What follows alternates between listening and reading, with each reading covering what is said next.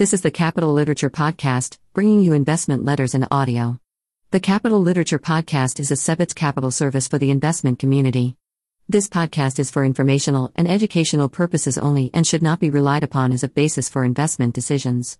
All rights belong to the respective owners.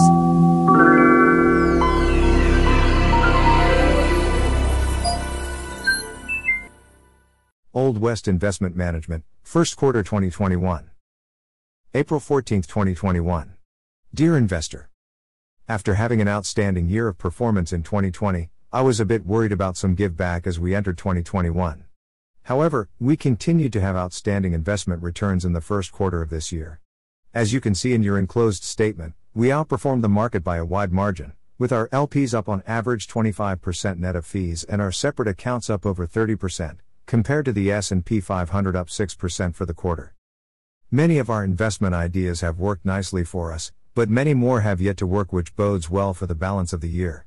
As I noted in my year end letter, our investments in the nuclear power and uranium mining industries have done extremely well, but we believe we are only in the second inning of a nine inning game in that sector. Enclosed with your statement is a recent interview with Old West partner, Brian Locks, on the nuclear power slash uranium mining industry.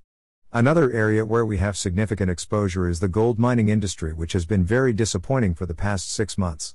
There is no doubt Bitcoin has stolen some of gold's thunder as a fiat currency alternative and pushback to central bank manipulation of markets. I take comfort in our gold positions, and unless you think the word is a safe place with few challenges, I see it as holding an insurance policy in the portfolio. As I see the market reach all time highs day after day, I have no doubt we are getting some benefit from the overall market. However, I strongly believe we are greatly benefiting from our individual stock selections that are predominantly countercyclical. The S&P 500 continues to be dominated by a handful of mega cap names most of which we have never owned. For the past 5 years each of our portfolios easily beats their respective benchmarks never owning the high flyers of this long bull market. So, what about the next 5 years? In my mind, the biggest threat to the market will be inflation. The Fed is convinced they have inflation under control, and in fact, they have been falling all over themselves to get inflation to 2% or more. I think this is a huge mistake. What is wrong with 1% inflation, or better yet, no inflation? If prices start coming in hotter than expected, the Fed could be forced to discontinue Treasury purchases and let rates rise. If you recall the taper tantrum of 2013, the market reacted sharply to Fed tightening. A perfect storm is developing for inflation. By pure coincidence, the world has experienced a number of events the past year which can result in massive price increases. 1. A worldwide semiconductor shortage has been caused by A. A massive fire at a Japanese plant. B. An explosion in demand for computer equipment due to stay at home work. C. Huge demand for video games due to stay at home. D. Excess demand for cars and trucks which are loaded with chips. E. Semiconductor factory shutdowns due to COVID. 2. A once in a generation blockage of the Suez Canal causing worldwide supply disruptions. In addition, there is a worldwide shortage of shipping containers. 3. The Texas freeze has caused huge disruptions in plastics and energy production. 4. A COVID caused pent up demand for suburban housing has caused lumber to reach all time highs. Home prices are skyrocketing nationwide, especially in low tax states. Inventories of existing homes for sale are at record lows, which will eventually bleed into inflation figures. With the Fed intervening in the free market by buying treasuries every month, they are artificially holding down interest rates, which is fueling housing demand and exasperating housing shortages. 5. Steel and copper prices have skyrocketed due to supply disruptions and increasing demand. 6. Labor shortages are beginning to pop up because many workers would rather stay home since the government is handing out billions of dollars. Nothing fuels inflation more than wage inflation. In early April, the Labor Department issued the results of its JOLTS survey, which stands for Job Opening and Labor Turnover Survey. Job openings reached 7.4 million, up 600,000 in the past two months. The all time high number was 7.5 million in November of 2018. We continue to hear about how many people are out of work, but that conflicts with this job openings number. Why get off the couch when money keeps arriving in the mail? 7. The nation's money supply has been growing at rates not seen in over 100 years. The money supply, M2 grew 24% last year and is growing even faster this year. Money supply growing at this pace is absolutely inflationary. 8. The Fed continues to invest $120 billion per month buying treasuries and mortgage backed bonds, and their balance sheet has grown to $7.6 trillion.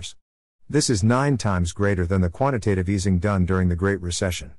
This activity artificially suppresses interest rates, which causes huge price increases in stocks, bonds, real estate, Bitcoin, NFTs, SPACs, etc., etc., etc. 9. The government recently passed the $1.9 billion COVID relief bill, which sends $1,400 to most Americans after giving $600 to the same people in December. Next comes the $2.3 trillion infrastructure bill.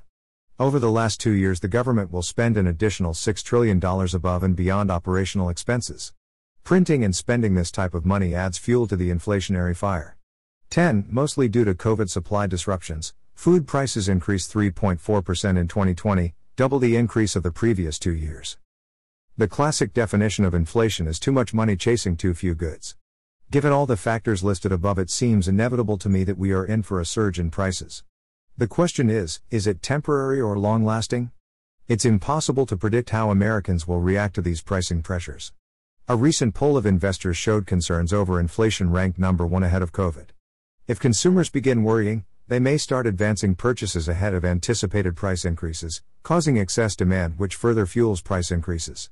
This is exactly what happened in the late 70s when inflation rose 13.5% in a single year, 1979. So much for the Fed's 2% target. If inflation does surprise to the upside, commodities have traditionally done very well. More than half of our money is invested in commodity producing companies, so we believe our portfolios will hold up quite well. It has been 40 years since our country has experienced runaway inflation and interest rates, until the past two months, have been falling for 40 years. The bond bull market will end eventually, and all the factors listed in this letter just might signal the turn. In our January 2019 letter, we wrote about Rafael Holdings, RFL, one of our largest holdings. The stock has quadrupled since we first invested in it four years ago. Old West partner Joe Boskovich Jr. provides this update. Rafael Holding, RFL. As our clients and readers of past Old West investor letters know, we look to invest in companies led by management teams that are among the largest company shareholders and who have demonstrated the ability to allocate capital effectively and efficiently. At the top of that list is IDT Corporation, IDT, and its founder and chairman, Howard Jonas. Howard Jonas founded IDT Corporation in 1990 and has been incredibly successful at creating value for its shareholders by using the cash flows from its core telecom business to fund a wide array of growth initiatives. In just the past decade, IDT has spun off five public companies and sold a sixth after which it paid a special dividend to shareholders. Had you invested in IDT in January 2010 and kept each of the spin offs, an investment in IDT plus SpinCos has generated greater than 50% annualized returns for shareholders versus 12% for the S&P 500. As an example, one of IDT's more recent spin-off successes is a company called Zedge Incorporated, which has been one of Old West's largest contributors to performance. We received shares when the business was spun off in 2016, and we have continued to build our position, most recently participating in a private offering of common stock $1.28 per share in February 2020. We had spent hundreds of hours learning the business, meeting with management, and trying to understand its various business verticals, which gave us the comfort and conviction needed to ultimately own 14% of the company's overall shares. After several years of what seemed to be little progress as the company built out its new offerings and invested for future growth, Zedge recently reported record revenue growth of 101% in its most recent quarter. Free cash flow has increased 5x from $0.4 million in Q2 2020 to $2.1 million in Q2 2021. As a result, Zedge's stock price has appreciated to over $14 per share, or more than 10x above where we participated in the capital raise a little over a year ago on behalf of our clients. Despite this incredible success, we believe that Howard Jonas IDT are in the early innings of creating significantly more value for shareholders.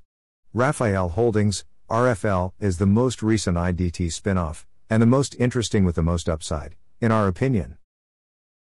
Rafael Holdings Overview Rafael Holdings is a holding company that was spun off from IDT in March 2018 with the following assets 1. Majority interests in two promising pharma companies, Rafael Pharmaceutical, Rafael Pharma, Pharma, and LipoMedix. 2. A wholly owned venture focused on developing a pipeline of therapeutic compounds, the Barer Institute. 3. And a portfolio of commercial real estate properties. We believe that an investment in Rafael Holdings represents an extremely asymmetric opportunity where a portion of the company's current value is protected by its portfolio of real estate properties, LipoMedix, and the Barer Institute, while its stake in Rafael Pharmaceutical is potentially worth many, many multiples of its current market cap. We also believe that the investment is hidden from the broader investment community due to its obscure structure, hence the extreme valuation discount. As an example, the company is classified on Bloomberg as an investment company due to its real estate assets rather than a biotech company where we believe the greatest level of value disconnect exists. The crown jewel, Rafael Pharma, has presented at multiple medical conferences, but always as a privately held biotech company.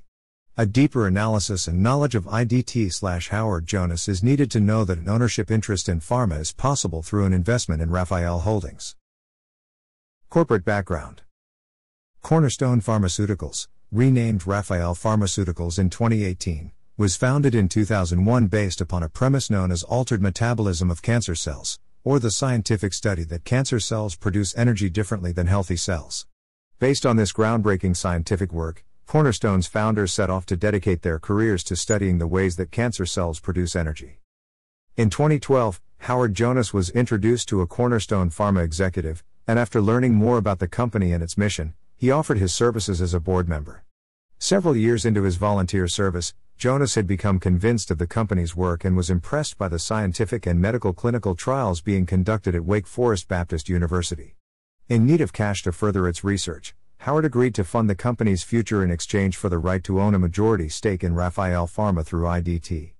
In addition to IDT's investment, Howard invested $15 million personally. As trials progressed, it appeared that IDT might be sitting on an asset that could revolutionize treatment therapies for difficult to treat cancers and deadly diseases. In a Phase I clinical trial at Wake Forest Baptist Medical Center, Rafael dosed 18 patients with its lead compound, CPI 613, in combination with a common chemotherapy regimen, FOLFIRINOX, for patients with stage 4 metastatic pancreatic cancer. Of the 18 patients dosed, 4 experienced a complete response and 8 others had radiographic responses, so an objective response, complete remission or partial remission, rate of 61%. As a comparison, FOLFIRINOX by itself has a complete response, CR, rate of less than 1% and an objective response rate of 31.6%.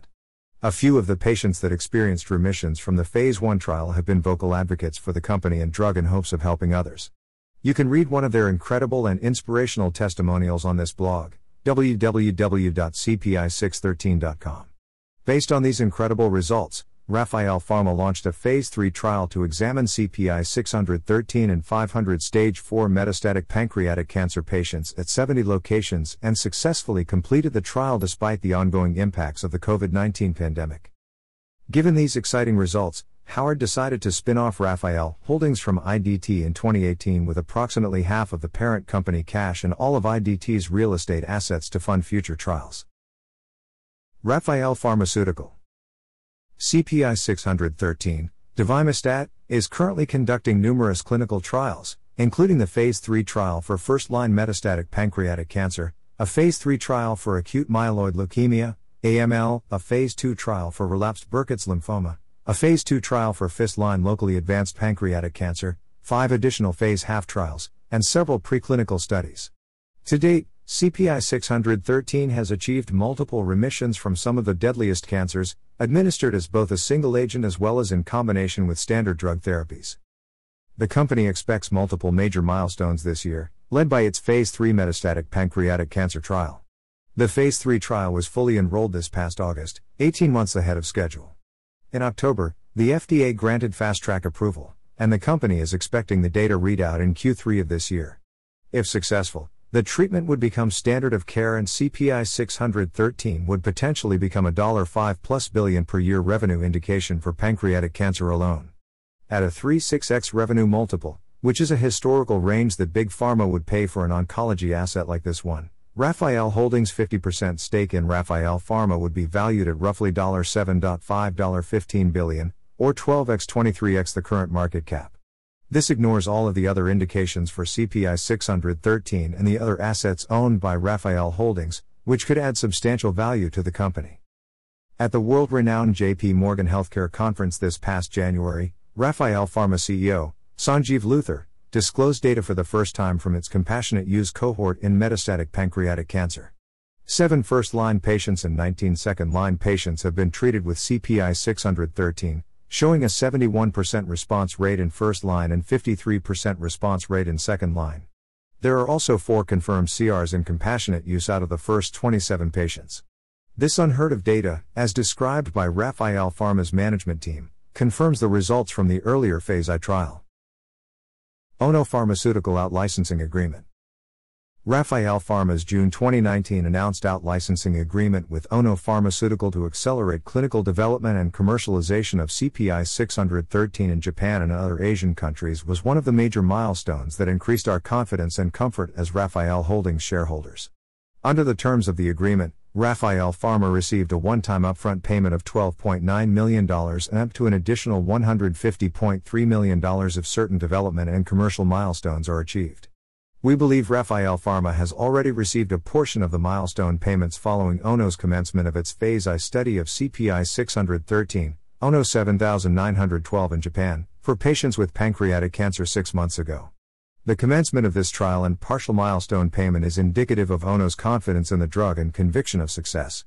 If successful, Rafael Pharma will also receive low double digit royalties based on revenue in Japan, South Korea, Taiwan, and ASEAN, Association of Southeast Asian Nations, countries which would build on top of the above figures and valuation outlining the value creation opportunity. World class management team. One of the key characteristics that has continued to excite us concerns the caliber of people working for Rafael Holdings and its various subsidiaries. Rafael Pharma board members include Dr. Richard Axel, a world renowned chemist at Columbia University and former Nobel Prize winner in physiology and medicine, and Dr. Chi Van Dang, the director of the Abramson Cancer Center at the University of Pennsylvania and one of the world's leading authorities on cancer metabolism. 68% owned LipoMedix is led by CEO Alberto Gabizon. Gabizon is the co-inventor and co-developer of Doxil, a multiple myeloma treatment that generates hundreds of millions in revenue per year. And Rafael Holdings Therapeutics Venture, the Barer Institute, is named after Sol Barer, the co-founder of Celgene, an asset acquired by Bristol Myers for $74 billion in 2019. Barer has agreed to use his name and connections to form and try and replicate the success of Celgene inside of Rafael Holdings. The Barer Institute has already reached collaborative research agreements with leading scientists in the field of cancer at leading academic institutions. Most excitedly, however, was the recent hiring of Amit Malik to become Rafael Holdings' chief executive officer. Malik will join Rafael Holdings on May 1 from Novartis, where he is currently the U.S. head of oncology.